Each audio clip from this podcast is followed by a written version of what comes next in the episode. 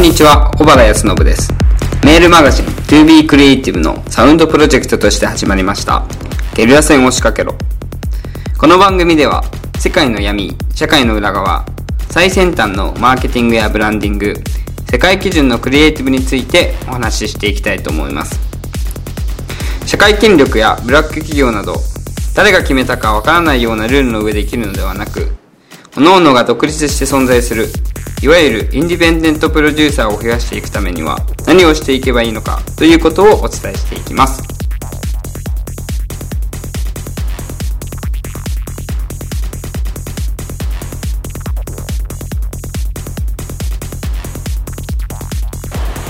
はい、皆さんこんにちは。本日は第4回ということで、非日常を体験しろというテーマで、えお話ししていきたいと思います。まあ、なんでねこういう話をするかっていうと、まあ、自分の価値観の中でしか皆さん多分生きていけないと思うんですけれどもその価値観を広げるためには非日常を体験することでしか、えー価値観を自分の価値観を広げていけないっていうのがあるのでぜひその価値観を広げていただい、えー広げていっていただいてで今まで見えてなかった世界だったりとか、まあ、自分がねこういうあの今後やっていきたいこととかやりたいことがないっていう人に対してもまあその自分の価値観が価値観の中にあるものではなくてその外にある価値観を見つけていって、えー自分のやりたいことが見つかるかもしれないのでぜひね、えー、と非日常を体験しろっていうことを、えーテーマえー、とお勧めしたいと思います。まあえっ、とまあ非日常ってえっ、と非日常を体験するっていうことなんですけどもただ非日常っていうのはその自分が生きてる中では見つからないから非日常なんですよね。なんでその非日常を見つけるって言った時にじゃあ何をしていけばいいのかってことなんですけれども僕が一番おすすめするのは新しい場所に行くってことですね、まあ、海外に行くっていうのもそうなんですけれどもまあ、新しい場所に行くことでしか、えー、と自分の知らない世界っていうのは見つからないです。なのでそこの、えー新しい場所に行く。例えば、えーとまあ、行ったことないお店に行ってみるとか東京だと,、えーとまあね日本えー、と日本一のエンターテインメントって言われてるロボットレストランだったりとか、まあ、あのロボットがねダンスしてるやつだったりとか、えー、と六本木にあるバーレスクっていうあのまあえっ、と一番なんていうのかな女性が踊ってるあのショーみたいなダンスショーみたいなところがあるんですけどまあそういうところに行ってみたりだとかっていうのはえっ、とすごいいいんじゃないかなっていう気はします。でそういう中で行ってみることによってあの自分の知らなかった世界だったりとかあの歌舞伎がね興味がある人は歌舞伎とかに行ってみたらいいと思うしそこで知らない今まで知らなかった世界が見えたりと思うのでそういう新しいとこに行ってみる。で僕なんかは最近だとあの、えー、と大阪にある愛林地区っていう西成区っていう日本でも結構やばいって言われるようなあのホームレスの人がたくさんいたりとか、まあ、不老者の方がたくさんいるようなところがあるんですけども、まあ、そこに行ってみ行ってきたんですよこの前。ですごい面白かったえっ、となんかそのアイデン地区のにあるその自動販売機があるんですけど自動販売機1本ペットボトルが50円とかでで僕の友達がそこそれを買ったんですけど出てきたのが、まあ、ドデカミンだったんですね。ドデカミンのあの飲み物だったんですけどその出てきたペットボトルのパッケージがもうハロウィン仕様になっていてハロウィンっていつのいつのやつだよみたいなことを言って、えー、とその賞味期限をチェックしてみたんですね。そしたらその行った当日行った日の賞味期限でもう1日過ぎてたらあの賞味期限の期限のペットボトルが売ってたりとかあとはなんかそのビールが100円とかで売っててで100円で売ってたりとかするんですけど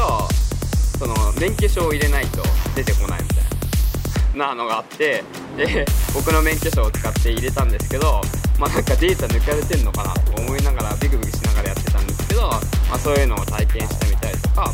っていうのを実際に行ってみてでなんか面白いものを発見したりとかそこでなんかたこ焼きを売ってるおばちゃんがいて1個100円なんですけど6個入りで1個100円なんですけどめちゃくちゃなんか商売上手というか僕ら4人で行ったんですけど4人のうち1人でも買わないと返さないとみたいな感じをすごい言ってきてあんたら4人いるんやから1個ぐらい買ってきなさいよみたいな 言い方をされて買わんとあんたたち本当に男じゃないからねみたいな言い方をされてでめちゃくちゃ何ですかもう買ってくのが当たり前みたいなだからそれそれはもう超プッシュされてプッシュ型のセールスされたんですけどまあなんか 買いたくなって買うっていうよりはもうもう買わされたみたいな感じですけどまあそういうのでねえっ、ー、とまあなんかセールスの勉強じゃないですけどまあそういうのを経験したりとかあとはなんか三角公園っていうそのアイリン地区の中で一番やばいって言われるところがあってその三角公園のの隣にですね散髪っていうそのひらがなで散髪って書いてあるんですよね。でそこら辺にいたおっちゃんに「あのこれ何?」って聞いたらあの髪をタダで切ってくれるんだよみたいなのがあって。えー、ため髪をタダで切ってくれる？髪の毛をタダで切ってくれる？すげえなとかって思ったりとか、まあ、そういうところならではのなんか文化であったりとか、まあ、そのボランティア精神だったりとかあの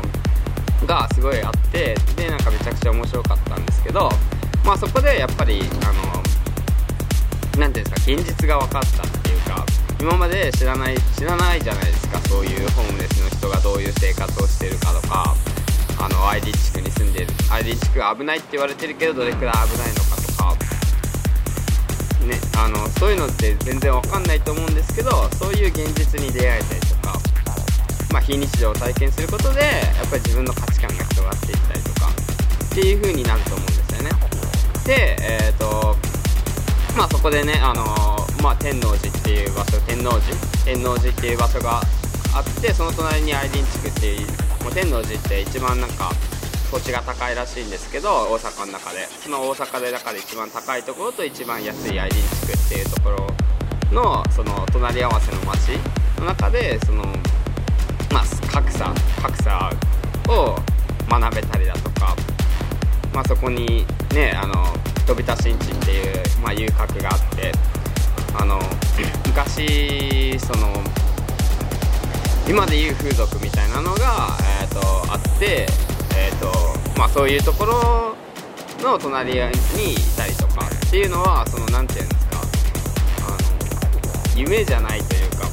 本当に現実なんですよね。だからその現実を見てでそこでまた何て言うんですか新しいことが自分のやりたいことだったりとか新しいことが発見できると思うのでまあ、そういう非日常にどんどんどんどん飛び込んでいく、まあ、非日常って何って言ったら新しいことに飛び込んでいく。っていうのをどんどんどんどんやっていってもらえればいいなと思います。でその、まあ、今度4月の中旬ぐらいに、えーとまあ、そのアイリン地区であの炊き出しをねやろうかなっていうふうに、まあ、思ってますので、まあ、皆さんぜひ興味アイリン地区行ってみたいよとか興味あるよっていう人はあのぜひ僕らと一緒にねあの炊き出しをやっていただければいいなっていうふうに思いますんでまあ、あの応援よろしくお願いします。ということで、えっと、最後ちょっと告知っぽくなってしまいましたけれどもまあその非日常を体験しろっていうことで、えー、本日お届けしてきましたけれどもまあ、ぜひね積極的に新しいところに行って自分の価値観を広げて新しいビジネスチャンスだったりとか自分でやりたいことだったりとかっていうのをぜひ見つけていってほしいなっていうふうに思います。